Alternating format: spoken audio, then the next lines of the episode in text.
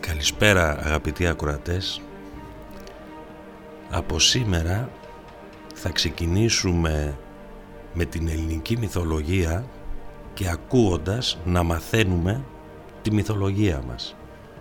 Και αυτό διότι η Ελλάδα διαθέτει τον μεγαλύτερο μυθολογικό πλούτο από οποιαδήποτε χώρα της γης και το ότι η μυθολογία της ενέπνευσε επί χιλιετίες συγγραφείς και καλλιτέχνες από όλες τις χώρες του κόσμου και αποτέλεσε μία από τις σημαντικότερες πνευματικές καταβολές του ευρωπαϊκού αλλά και του παγκόσμιου πολιτισμού. Θα παρακάμψουμε την κυρίως θεογονία που είναι γεμάτη ονόματα, γέννη και τα λοιπά και θα προχωρήσουμε αμέσως με τους Τιτάνες. Το να συγκρατούμε ονόματα από όλη τη θεογονία είναι πολύ δύσκολο, οπότε θα ξεκινήσουμε σιγά σιγά με τους Τιτάνες και θα προχωράμε στα επόμενα επεισόδια πολύ πιο ευχάριστα από την ονοματολογία. Οι Τιτάνες λοιπόν στην αρχή ζούσαν πολύ άσχημα με τον πατέρα τους, τον Ουρανό, γιατί ήταν γη του Ουρανού και της Γης, ο οποίος τους αποστρεφόταν και τους κρατούσε φυλακισμένους στα βάθη της γης, μακριά από το φως. Η γη η μητέρα τους στέναζε από το βάρος και το στρίμωγμα των παιδιών της μέσα στα σπλάχνα της και για να λυτρωθεί η ίδια και να λυτρώσει τα παιδιά της σκέφτηκε και έφτιαξε ένα δρεπάνι και τα κάλεσε να εκδικηθούν με αυτόν τον πατέρα τους για την αδικαιολόγητη κακία του. Οι Τιτάνες άκουσαν με δέος την προτροπή και μόνο ο Κρόνος, ο πιο μικρός, έδειξε την τόλμη για ένα τέτοιο έργο. Τότε η μάνα του τον έκρυψε εκεί που ο Ουρανός πλάγιαζε μαζί της και όταν το βράδυ εκείνος ήρθε και την αγκάλιασε, ο Κρόνος πετάχτηκε από την κρυψώνα του και με το δρεπάνι θέρισε τα γεννητικά όργανα του Ουρανού. Και έτσι χώρισε για πάντα το πρώτο ζευγάρι του κόσμου. Τότε, από τις σταγόνες του αίματος που χύθηκε πάνω από το ακροτηριασμένο σώμα του Ουρανού, επάνω στη γη γεννήθηκαν οι σκληρές ερηνίες, οι γίγαντες και οι μέλιες νύμφες, οι νύμφες της φλαμουριάς. Από τα γεννητικά όργανα του Θεού που έπεσαν στο πέλαγος και τυλιγμένα από αφρούς ταξίδεψαν με τα κύματα από τα κύθυρα ως την Κύπρο, βγήκε τιμημένη όμορφη θεά, που θεοί και άνθρωποι τη λένε Αφροδίτη και έχει ακολουθία της τον έρωτα και τον ήμερο. Όταν πέτυχε το σχέδιο της γης, ο Ουρανός παραμερίστηκε από την εξουσία του κόσμου και ο Κρόνος ανέβηκε στο θρόνο του πατέρα του, αφού έδεσε τους Κυκλοπές και τους Εκατόγχειρες και ελευθέρωσε τους Τιτάνες. Όμως ο νέος βασιλιάς δεν μπορούσε να ησυχάσει. Είχε ακούσει από τους γονείς του, τον Ουρανό και τη Γη, πως μόνο που είναι δυνατός δεν του έπαιρνε την εξουσία ένα από τα παιδιά του. Έτσι κι αυτός, μόλις γεννιόταν ένα παιδί, αμέσως το κατάπινε και το κρατούσε μέσα του για να είναι βέβαιος πως δεν θα τον βλάψει. Η Ρέα ήταν απαρηγόρητη με αυτό το κακό και δεν την άφηνε να χαρεί τα παιδιά της. Και σαν ήρθε η ώρα να φέρει στον κόσμο τον τελευταίο της γιο τον Δία, πήγε και παρακάλεσε τους γονείς της, τον Ουρανό και τη Γη να τη συμβουλέψουν να βρει τρόπο να κρύψει το παιδί από τον πατέρα του. Ο Ουρανός και η Γη την άκουσαν και την σπλαχνίστηκαν και μόλις γεννήθηκε ο Δίας, η Γη τον πήρε μαζί της στην Κρήτη και τον έκρυψε στο Αιγαίο Όρος. Τον Κρόνο τον ξεγέλασαν με μία πέτρα που την είχαν τυλίξει με τα σπάργανα και την κατάπιαν υποψίας τους. Και για να μην ακούσει το κλάμα του βρέφους, οι κουρίτες έξω από τη σπηλιά όπου ήταν φυλαγμένο, χόρευαν χτυπώντας δυνατά τις χάλκινες ασπίδες τους. Το θεϊκό βρέφος τράφηκε με το γάλα μίας έγας που την έλεγαν Αμάλθεια. Αυτή αργότερα ο Δίας, σαν έγινε βασιλιάς των θεών, την τίμησε ιδιαίτερα, την έκανε άστρο να λάβει ψηλά στον ουρανό, το δέρμα της το φόρεσε ο ίδιος και το έκανε απρόσβλητο ασπίδατο, απρόσβλητη ασπίδα του. Την περίφημη Αιγίδα, στον πόλεμο με τους Τιτάνες. Και το κέρατο της Αμάλθειας έγινε σύμβολο αυθονίας. Άλλοι πάλι έλεγαν πως η Αμάλθεια ήταν νύμφη και πως αυτή μαζί με τον Ηδη και την Αδράστια ή και με άλλες νύμφες ανάθρεψαν το Δία. Έτσι το θεϊκό βρέφος μεγάλωσε γρήγορα και στο κορμί και στο μυαλό και σαν ένιωσε για καλά τη δύναμή του, πήγε και βρήκε τον πατέρα του και πάλεψε μαζί του και φάνηκε ανώτερο και σε δύναμη και σε τέχνη, και τότε ο Κρόνος, νικημένος από τον γιο του το Στερνό, έβγαλε όλα τα παιδιά που είχε καταπιεί και πρώτα την πέτρα που είχε καταβροχθήσει τελευταία αντί για το Δία. Αυτή την πέτρα ο Δίας την πήρε και την έστησε στον Παρνασσό, στο μαντίο των Δελφών, για να τη βλέπουν θεοί και άνθρωποι για πάντα, να θαυμάζουν και να προσκυνούν τη δύναμη του Δία.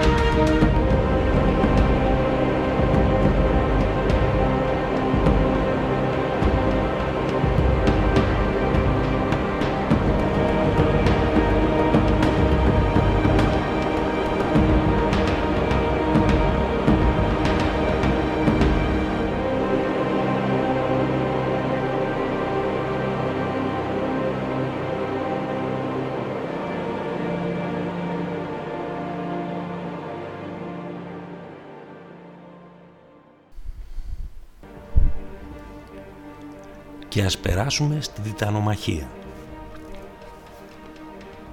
Ο Κρόνος, αφού γεννήθηκε από το γιο του τον Στερνό τον Δία, έβγαλε, όπως είπαμε, την κοιλιά του τα παιδιά του, που όπως ξέρουμε τα κατέπινε από φόβο μήπως του πάρουν τη βασιλεία. Αυτό τότε χάρηκαν που ξαναβγήκαν στο φως, θαύμασαν το γενναίο αδελφό τους τον Δία και στάθηκαν στο πλευρό του γεμάτα μίσος για τον άδικο πατέρα τους. Έτσι οι θεοί χωρίστηκαν σε δύο αντίπαλα στρατόπεδα. Απ' τη μία ο Δίας με τα αδέλφια του, απ' την άλλη ο Κρόνος με τα δικά του αδέλφια, τους Τιτάνες. Παλαιοί και νέοι θεοί, αρσενικοί και θηλυκοί, πήραν μέρος σε αυτόν τον πόλεμο. Τότε, με συμβουλή της γης, ο Δίας ελευθέρωσε τους Κύκλοπες και τους Εκατόγχειρες, που ο Κρόνος τους κρατούσε φυλακισμένους και αλυσοδεμένους στα Τάρταρα. Και αυτοί πήγαν φυσικά με το μέρος του Δία. Μάλιστα, οι Κύκλοπες του προμήθευσαν τη Βροντή, την Αστραπή και τον Κεραυνό, τα τρομερά όπλα του. Αλλά και από την Τιτανογενιά δεν ήταν όλοι με το μέρος του Κρόνου. Η φοβερή Οκεανίδα, η Στίγα με τα 4 παιδιά της, το Κράτο και τη Βία, τον Ζήλια και τη Νίκη, ήρθε πρώτη να ενισχύσει την παράταξη του Δία. Και όπως έλεγαν μερικοί, όχι μόνο η Στίγα αλλά και ο πατέρας της ο Οκεανός, ο πρωτότοκος από τους Τιτάνες, ήταν με το μέρος του Δία. Ή τουλάχιστον δεν πολέμησε στην παράταξη του Κρόνου. Ακόμα και για τον Προμηθέα, το γιο του Ιαπετού, ενός από τους πιο μεγάλους Τιτάνες, ορισμένοι είπαν πως αυτό τον πόλεμο είχε δράσει σαν πρωτοπαλίκαρο και σαν σύμβουλος του Δία. Τους Τιτάνες ούτε η μάνα τους η γη δεν τους βοήθησε. Αυτή είχε σώσει το Δία από τον ανθρωποφάγο πατέρα του και αυτή τώρα έδινε συμβουλές στον προστατευόμενό της για να νικήσει τους εχθρούς του και να γίνει βασιλιάς του ουρανού. Ωστόσο οι Τιτάνες δεν ήταν εύκολοι αντίπαλοι. Έτσι έπιασαν θέσεις πάνω στο βουνό την Όρθρη, ενώ ο Δίας και οι δικοί του έπιασαν θέσεις στον Όλυμπο. Τότε εκείνοι μεταξύ τους μάχη άγρια έχοντας, συνεχώς επολεμούσαν 10 χρόνια ολόκληρα. Και στην έρηδα δεν ήταν λύση ούτε τελειωμός για κανέναν. Ίσως τέλος ήταν του πολέμου τους. Σε αυτή την κατάσταση, σύμφωνα με μία παραλλαγή του μύθου, η γη έδωσε χρησμό πως ο Δίας έμελε να νικήσει μόνο αν έπαιρνε με το μέρος του εκείνους τους θεούς που ήταν φυλακισμένοι στα Τάρταρα. Έτσι τότε, έλεγαν, ο Δίας αποφάσισε να ελευθερώσει τους Κύκλοπες και τους Εκατόγχειρες, ή τότε κατάφερε να τους πείσει να αλλάξουν στρατόπεδο και να πολεμήσουν στο πλευρό του, αφού τους υποσχέθηκε πως με τη δική του βασιλεία αυτοί θα χαίρονταν μεγάλες απολαβές, όπως και οι άλλοι σύμμαχοί του, όπως η Γη και η Στίγα με τα παιδιά της, όπως και τα ίδια τα αδέλφια του. Έτσι είπαν οι Κύκλοπες, έδωσαν στο Δία τη Βροντή, την Αστραπή και τον Κεραυνό, και ακόμα στον Ποσειδώνα την Τρίαινα και στον Άδη την Κινέη, μια σκούφια από σκυλοτόμαρο που τον έκανε αόρατο. Τότε όλοι οι φίλοι του Δία εμψυχώθηκαν και ξαναμπήκαν στον πόλεμο. Όμως την πιο μεγάλη ορμή την έδειξαν οι Εκατόγχειρες. Ύστερα από όλα αυτά και με πάρα πολύ μεγάλη δυσκολία, η μάχη άρχισε να κλείνει με το μέρος των Ολυμπίων θεών. Τότε οι 3 Εκατόγχειρες με τα 300 χέρια τους συνολικά σήκωσαν 300 τεράστιους βράχους και καταπλάκωσαν τους Τιτάνες. Και σαν πέτυχαν τούτο το απίστευτο, τότε πια τους πήραν και τους έριξαν κάτω από τη γη, τόσο βαθιά όσο απέχει από τη γη ο ουρανός. Εκεί, στο σκοτεινό και μουχλιασμένο χώρο του Ταρτάρου, τους έδασαν με βαριά δεσμά. Γύρω τους χάλκινος φράχτης και πέρα ως πέρα νύχτα και τείχος τριπλό. Εκεί οι ρίζες της γης και της θάλασσας, από εκεί δεν γίνεται να ξαναβγούν, τις πόρτες τις έχει κλείσει ο Ποσειδώνας. Και φύλακες πιστοί του Δία μένουν εκεί οι Εκατόγχειρες. Μία παραλλαγή σε όλα αυτά είναι εξής. Όταν η Ήρα έμαθε πως από εξόγαμη σχέση του Δία γεννήθηκε ο Έπαφος, θεός με δύναμη πολύ μεγάλη, κάλεσε τους Τιτάνες να παραμερίσουν το Δία από τη βασιλεία του ουρανού και να επαναφέρουν πίσω πάλι τον Κρόνο. Όπως όμως αυτοί προσπαθούσαν να σκαρφαλώσουν στον ουρανό, ο Δίας με τη βοήθεια της Αθηνάς, του Απόλλωνα και της Άρτεμις τους γκρέμισε στα Τάρταρα. Τον αρχηγό τους δε, τον Άτλαντα, τον υποχρέωσε τότε ο Δίας να σηκώνει στους ώμους τους αιώνια τον ουρανό και να τον κρατά πάνω από τη γη.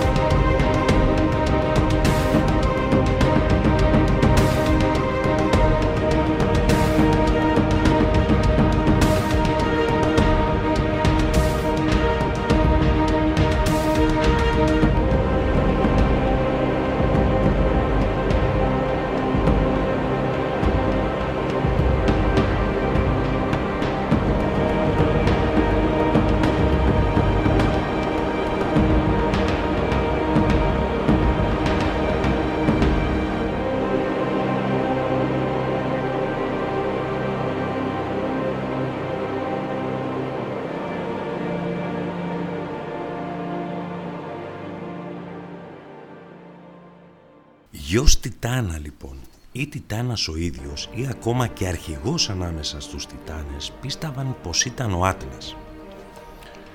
Πατέρα του έλεγαν τον Ιαπετό, τον Ουρανό, τον Εθέρα ή τον Ποσειδώνα. Μητέρα του την Οκεανίδα Κλειμένη ή την Ασία. Και αυτή η Οκεανίδα ή την Ημέρα ή την νύμφη Λιβύη. Αδελφό του τον Μενίτιο, τον Προμηθέα και τον Επιμηθέα. Ακόμα και τον Κρόνο ή τον Έσπερο, που για άλλους ήταν γιος του Άτλαντα. Ο Άτλας έλεγαν πως πήρε γυναίκα, άλλη την Πλειώνη, άλλη την Έθρα, μία από τις Οκεανίδες, και άλλη την Εσπερίδα, που σαν κόρη του Έσπερου, του αδελφού του, ήταν και ανιψιά του. Παιδιά τους πίστευαν πως ήταν, εκτός από τον Έσπερο, που για την εξαιρετική του ευσέβεια οι θεοί τον πήραν κοντά τους στον ουρανό και τον έκαναν αστέρι λαμπερό, ήταν και ο Ιάς και οι Ιάδες, άλλα άστρα. Από όλα τους τα παιδιά ξεχώριζαν 7 πανέμορφες κοπέλες, τα 7 αστέρια της Πούλιας, οι Πλιάδες, που οι άλλοι τις έλεγαν και Ατλαντίδες από το όνομα του πατέρα τους, και τις ταύτιζαν με τις Εσπερίδες από το όνομα της μητέρας τους. Για τις κόρες αυτές που ήταν γνωστές και με τα ονόματα Αλκιόνη, Μερόπη, Στερόπη, Κελενώ, Ηλέκτρα, Ταϊγέτη και Μέα, πίστευαν πως είχαν ζευγαρωθεί με μεγάλους θεούς και είχαν φέρει στον κόσμο θεούς ή γενάρχες. Σύμφωνα με αυτά, η Ηλέκτρα ενώθηκε με το Δία και γέννησε τον Δάρδανο, γενάρχη των Τρώων. Η Κελενώ με τον Ποσειδώνα έγινε μητέρα του Λύκου, γενάρχη των Αρκάδων. Η Ταϊγέτη με τον Δία, μητέρα του Λακεδαίμονα. Και η πιο σπουδαία από όλες, η Μαία, έγινε από τον Δία μητέρα του θεού Ερμή. Ακόμα σαν κόρες του Άτλαντα αναφέρονταν και η Καλυψό, που ήθελε κοντά της για πάντα τον Οδυσσέα, και η Πασιφάη, που σύμφωνα με άλλη παραλλαγή του μύθου ήταν μητέρα του Άμωνα. Ο Άτλας τιμωρήθηκε σκληρά από το Δία, είτε για τη συμμετοχή του στην Τιτανομαχία, είτε γιατί ήταν μαζί με τους Τιτάνες που κατασπάραξαν το Διόνυσο, είτε γιατί αυτός και τα αδέλφια του, ο Μενίτιος, ο Προμηθέας και ο Επιμηθέας, περιφρονούσαν γενικά το Δία και δεν ήθελαν να τον παραδεχτούν για αρχηγό των θεών. Όταν οι Ολύμπιοι νίκησαν τους αντιπάλους τους, ο Δίας κατακεράβνωσε τον Μενίτιο και τον Επιμηθέα και τους ξαπόστειλε στο έρευος, ενώ τον Προμηθέα και τον Άτλαντα τους έβαλε τον πρώτο στην Ανατολή, καρφώνοντάς τον πάνω στον Καύκασο, και το δεύτερο στη Δύση, εκεί που οι Εσπερίδες φυλάνε τα χρυσά μήλα, δηλαδή στα πέρατα της γης, μπροστά στο σπίτι της νύχτας ή στα σύνορα του χάους, εκεί που βρίσκονται οι ρίζες και της γης και του πόντου και του ουρανού και του Τάρταρου. Σε αυτόν τον τόπο ο Άτλας στέκεται καταδικασμένος και στηρίζει αιώνια με το κεφάλι και με τα χέρια, ή με τους ώμους ή με τη ράχη, τον ουρανό πάνω από τη γη, ή τον ουρανό και τη γη μαζί, ή την κολώνα όπου πατά ο ουρανός και η γη, ή τον άξονα του κόσμου. Συνήθως έτσι συμβολίζεται. Από τη θέση αυτή ο Άτλας ήξερε, όπως έλεγαν, όλο το βάθος της θάλασσας και όλα τα μυστικά του ουρανού, και πρώτος είχε καταλάβει πως ο κόσμος ολόκληρος είναι μία σφαίρα. Εκεί, στη μακρινή Δύση, λέει, τον είχε συναντήσει ο Ηρακλής πηγαίνοντας να πάρει τα μήλα των Εσπερίδων. Τότε ο Άτλας, παρανίγολαν λυτρωθεί από την αιώνια καταδίκη του, ακούμπησε για μια στιγμή το φορτίο του πάνω στους ώμους του Ηρακλή, ώσπου να πάει ο ίδιος να του φέρει τα μήλα. Σαν γύρισε, λέει στον Ηρακλή να μείνει εκεί που βρίσκεται και θα πάει ο ίδιος τα μήλα στον Ευριστέα, στο Άργος, έχοντας στο νου του να μην ξαναγυρίσει. Όμως ο Ηρακλής, που στο μεταξύ περνώντας από τον Καύκασο είχε ελευθερώσει τον Προμηθέα ήδη, είχε ειδοποιηθεί από τον ευεγερτημένο να προσέχει γιατί θα τον ξεγελάσει ο Άτλας.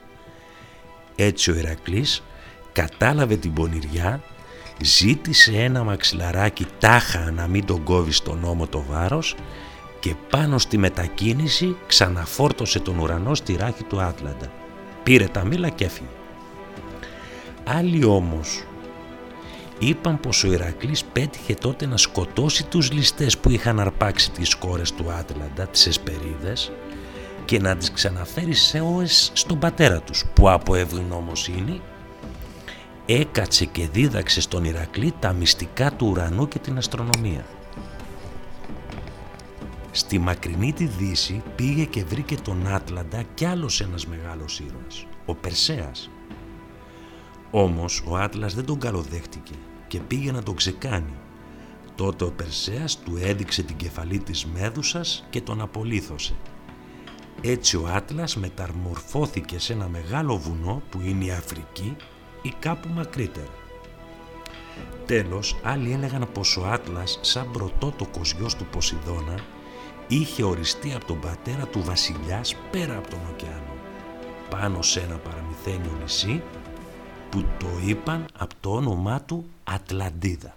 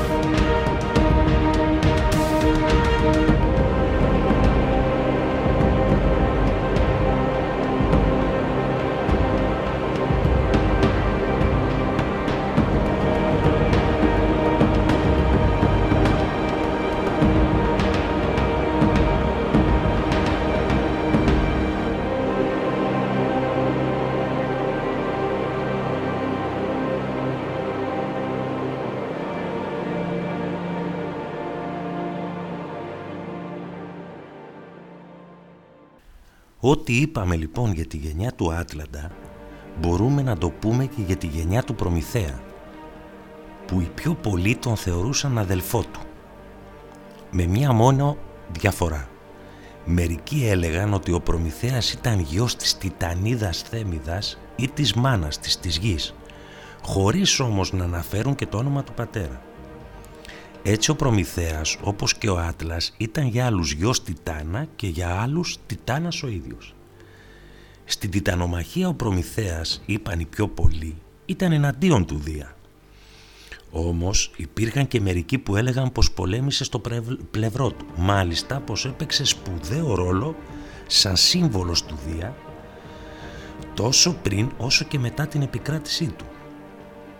Έτσι ιστορούσαν πως σαν άρχισε η διχόνοια ανάμεσα σε εκείνους που ήθελαν να διώξουν τον Κρόνο και σε εκείνους που δεν έδειχναν διάθεση να παραδεκτούν τον Δία για βασιλιά τους, ο Προμηθέας, δασκαλεμένος όμως από τη μάνα του τη γη πως ο αγώνας δεν πρόκειται να κριθεί με τη δύναμη αλλά με την τέχνη και την πονηριά, πήγε και βρήκε τους Τιτάνες και τους εξήγησε πως αυτός με τα δικά του σχέδια και τα τεχνάσματα μπορούσε να τους βοηθήσει να νικήσουν το Δία.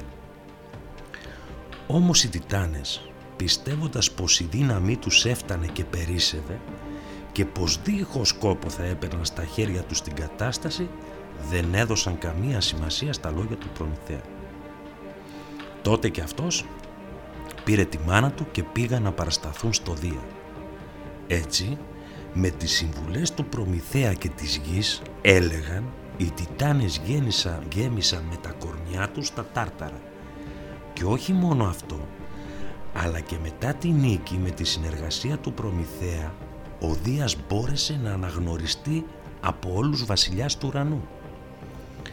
Και με τις υπηρεσίες του Προμηθέα, όχι του ηφαίστου, ο Δίας μπόρεσε να φέρει στον κόσμο την κόρη του, όταν ο Προμηθέας με ένα τσεκούρι χτύπησε την κεφαλή του Δία, από όπου πετάχτηκε πάνοπλη Παρθένα η Αθηνά. Όταν ο Δίας νίκησε τους εχθρούς του και ανέβηκε στο θρόνο του πατέρα του, κάλεσε τους θεούς και τους μοίρασε τιμές και εξουσίες στον καθένα ανάλογα με τη δύναμή του και με τη σοφία του. Για τους ανθρώπους δεν σκέφτηκε τίποτα και αρκέστηκε να πει πως άμα ξεκληριστεί το γένος τους, αυτός θα πλάσει νέο. Τότε ο Προμηθέας ήταν ο μόνος που αντιτάχθηκε φανερά σε αυτή την απόφαση του βασιλιά των θεών. Και όχι μόνο αντιτάχθηκε, αλλά και ενεργώντας με πολύ τόλμη και σοφές προβλέψεις, πέτυχε να λυτρώσει τους ανθρώπους από τον αφανισμό. Έτσι από τότε έβαλε μέσα στο νου των ανθρώπων πολλές ελπίδες και έκανε με αυτές να μην βλέπουν πια σε κάθε βήμα το χαμό τους. Ύστερα τους έφερε τη φωτιά, που αποδείχτηκε κοινό ωφέλιμα για τους θνητούς, μεγάλη ευκολία και δάσκαλος κάθε τέχνης. Μερικοί μάλιστα είπαν πως ο Προμηθέας δεν περιόρισε ως εδώ τις ευεργεσίες τους στους ανθρώπους, αλλά έκατσε ο ίδιος και τους δίδαξε τις τέχνες και τις επιστήμες. Ως τότε, έλεγαν, οι άνθρωποι ζούσαν δίχως φρόνηση. Έβλεπαν και δεν έβλεπαν, άκουαν και δεν άκουαν. Ήταν σαν μορφές βγαλμένες μέσα από όνειρα. Έσερναν τη ζωή τους στην τύχη, δεν είχαν σπίτια, δεν δούλευαν το ξύλο, κατοικούσαν μέσα στις τρύπες της γης τις ανήλιαγες σαν τα μερμήγκια. Σημάδια του χειμώνα και του καλοκαιριού, του καρπίσματος και της οδιάς δεν είχαν. Κάθε τους πράξη ήταν δίχως γνώση. Σαν τους πήρε στην προστασία το Προμηθέας, ο ίδιος τους έδειξε τις ανατολές και τις δύσεις των άστρων, τους αριθμούς και τα γράμματα. Πρώτος αυτός ζευγάρωσε τα καματερά στο αλέτρι, έδεσε τα άλογα στο άρμα, επινόησε τα πλεούμενα, τα φάρμακα για τις αρρώστιες, τις προβλέψεις για το μέλλον και τα κρυμμένα στα βάθη της γης ωφελήματα, το χαλκό, το σίδηρο, τον άργυρο και το χρυσό. Και όπως έλεγαν με ένα λόγο, όλες οι τέχνες ήταν από τον Προμηθέα.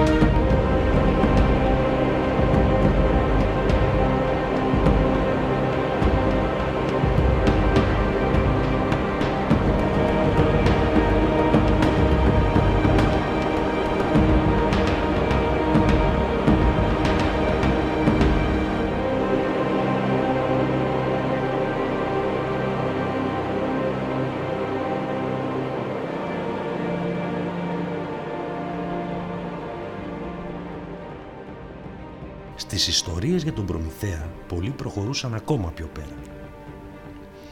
Για αυτούς ο Προμηθέας δεν ήταν μόνο ο μεγάλος φίλος και ευεργέτης του ανθρώπινου γένους, αλλά και ο δημιουργός του, και μάλιστα όχι μόνο επειδή ήταν πατέρας του Δευκαλίωνα, του πρώτου θνητού βασιλιά πάνω στη γη, που έγινε γενάρχης των Ελλήνων και όλων των ανθρώπων, αλλά επειδή τους είχε πλάσει με τα ίδια του τα χέρια.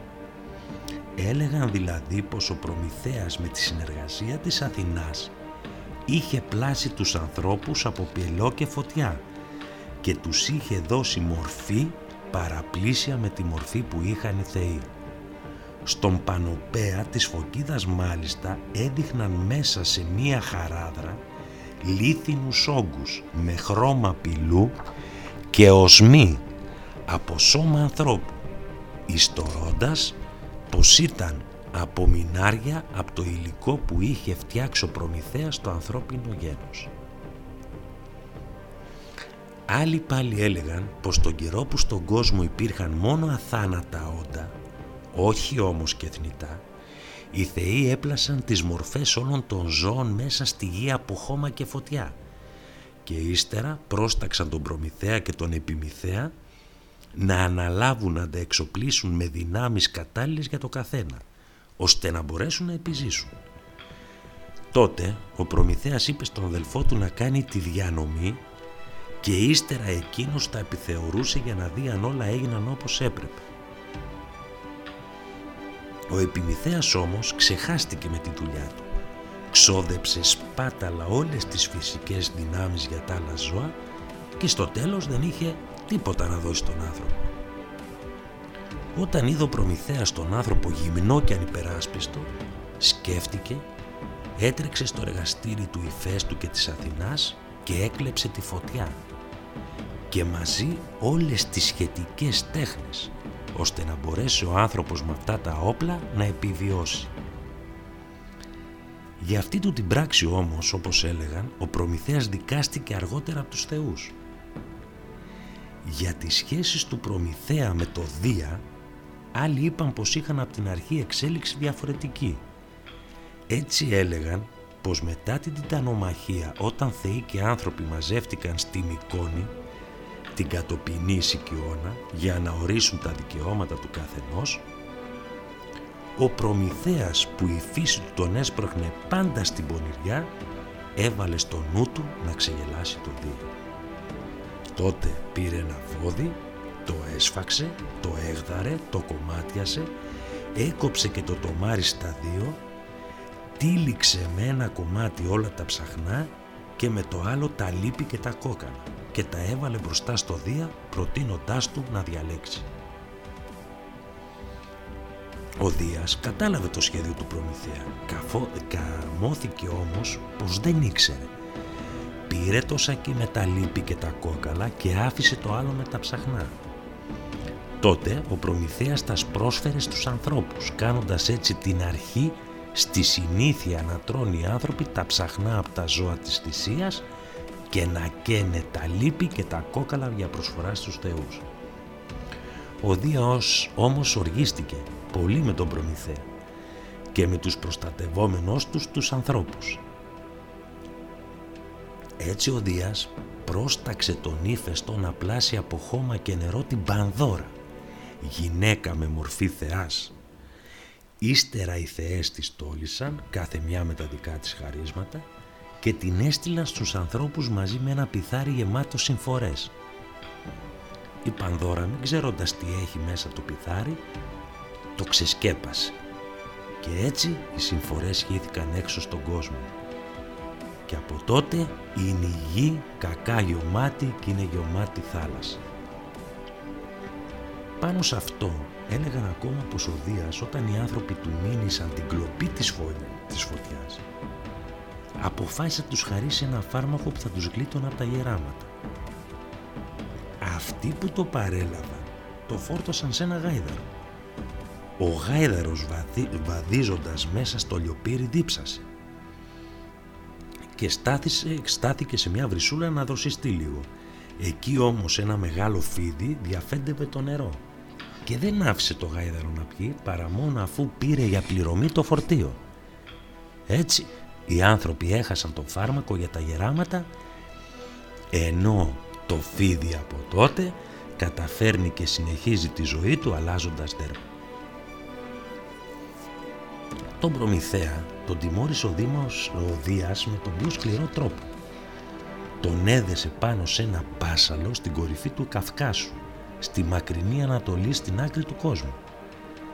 Και ένας αετός από πάνω το ορμούσε και του έτρωγε το σηκώτη, το οποίο την άλλη μέρα ξαναγινόταν και πάλι ο αετός ορμούσε και το έτρωγε. Αυτή η τιμωρία ήταν, όπως έλεγαν, είτε γιατί ο Προμηθέας είχε δείξει από την αρχή εχθρότητα για τους θεούς του Ολύμπου, είτε γιατί είχε ξαπατήσει το Δία, είτε γιατί είχε κλέψει τη φωτιά, ή τέλος, γιατί είχε επιθυμήσει να κάνει δική του την Αθηνά.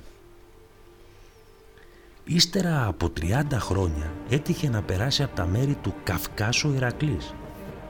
Αυτός με το τόξο του πέτυχε τον αετό που έτρωγε το σηκώτη του Προμηθέα και ύστερα ο ίδιος έλυσε τον τιμωρημένο Προμηθέα από τα δεσμά του. Στην απελευθέρωση του Προμηθέα δεν αντιώθηκε ο Δίας, μόνο που δεν είχε ξεχάσει καθόλου την κακή συμπεριφορά του και γι' αυτό έδιναν πολλές εξηγήσεις. Μία ήταν ότι επιτέλους ο Δίας αποφάσισε να δώσει χάρη στους καταδικασμένους αντιπάλους του. Τότε αποκατέστησε και τους Τιτάνες και τον πατέρα του τον Κρόνο, τον ξανάβαλε βασιλιά. Όχι όμως τον ουρανό, αλλά στα νησιά των Μακάρων. Άλλη εξήγηση ήταν ότι ο Δίας δέχτηκε την απελευθέρωση του Προμηθέα με αντάλλαγμα την αποκάλυψη που του έκανε ο τιμωρημένος, ότι δηλαδή έπρεπε να εμποδίσει την ένωση της Θέτιδας με Θεό, γιατί τότε θα γεννιόταν γιος πιο δυνατός από το Δία και θα του έπαιρνε την εξουσία. Τρίτη εξήγηση που έδωσαν στη στάση του Δία ήταν ότι ο ίδιος άφησε να γίνουν τα πράγματα έτσι για να δοξαστεί ο γιος του, ο Ηρακλής. Τέλος, είπαν πως όταν ο Ηρακλής άθελά του χτύπησε με ένα βέλος το πόδι του κένταβρου Χείρονα, φίλου του, που έτσι βαρζανιζόταν χωρίς να πεθαίνει γιατί ήταν αθάνατος, ο Δίας έκανε την παραχώρηση να ανταλλάξει τη ζωή του Χείρονα με τη ζωή του Προμηθέα, που από τότε στη θέση του κεντάβρου έγινε και αυτός αθάνατος. Μία παραλλαγή σε όλον αυτόν τον μύθο είναι ότι ο Προμηθέας ήταν βασιλιάς της Κηθίας. Στη χώρα του ένας ποταμός, ο Αετός, ορμούσε κάθε τόσο και πλημμύριζε τις πεδιάδες. Έτσι ο Προμηθέας δεν είχε να θρέψει τους υπηκόους του και αυτοί τον πήραν και τον έδεσαν στον Κάυκασο. Σαν πέρασε από εκεί ο Ηρακλής, άνοιξε διόρυγες και έστρεψε τα πολλά νερά προς τη θάλασσα. Τότε οι Σκύθες ελευθέρωσαν τον βασιλιά τους. Ο Προμηθέας ήταν βασιλιάς της Αιγύπτου. Εκεί καταστράφηκαν τα πάντα όταν έσπασε την κήτη του ο μεγάλος ποταμός της χώρας, που για την ορμητικότητά του τον είπαν Αετό, ενώ πριν τον έλεγαν Ωκεάνη, αργότερα Αίγυπτο και τέλος Νείλο. Ο Προμηθέας πήγε να πεθάνει από τη λύπη του. Τότε παρουσιάστηκε ο Ηρακλής, έχτισε φράγματα και ξανάφερε το ρεύμα στην αρχική του κήτη. Έτσι σώθηκε η χώρα του Προμηθέα και μαζί και η ζωή του βασιλιά της.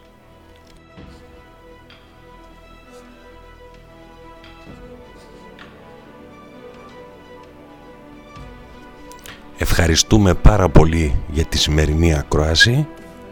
Θα συνεχίσουμε σε επόμενα επεισόδια. Πάντα ελπίζω ευχάριστα να μαθαίνουμε την ελληνική μας μυθολογία. Καλό σας απόγευμα.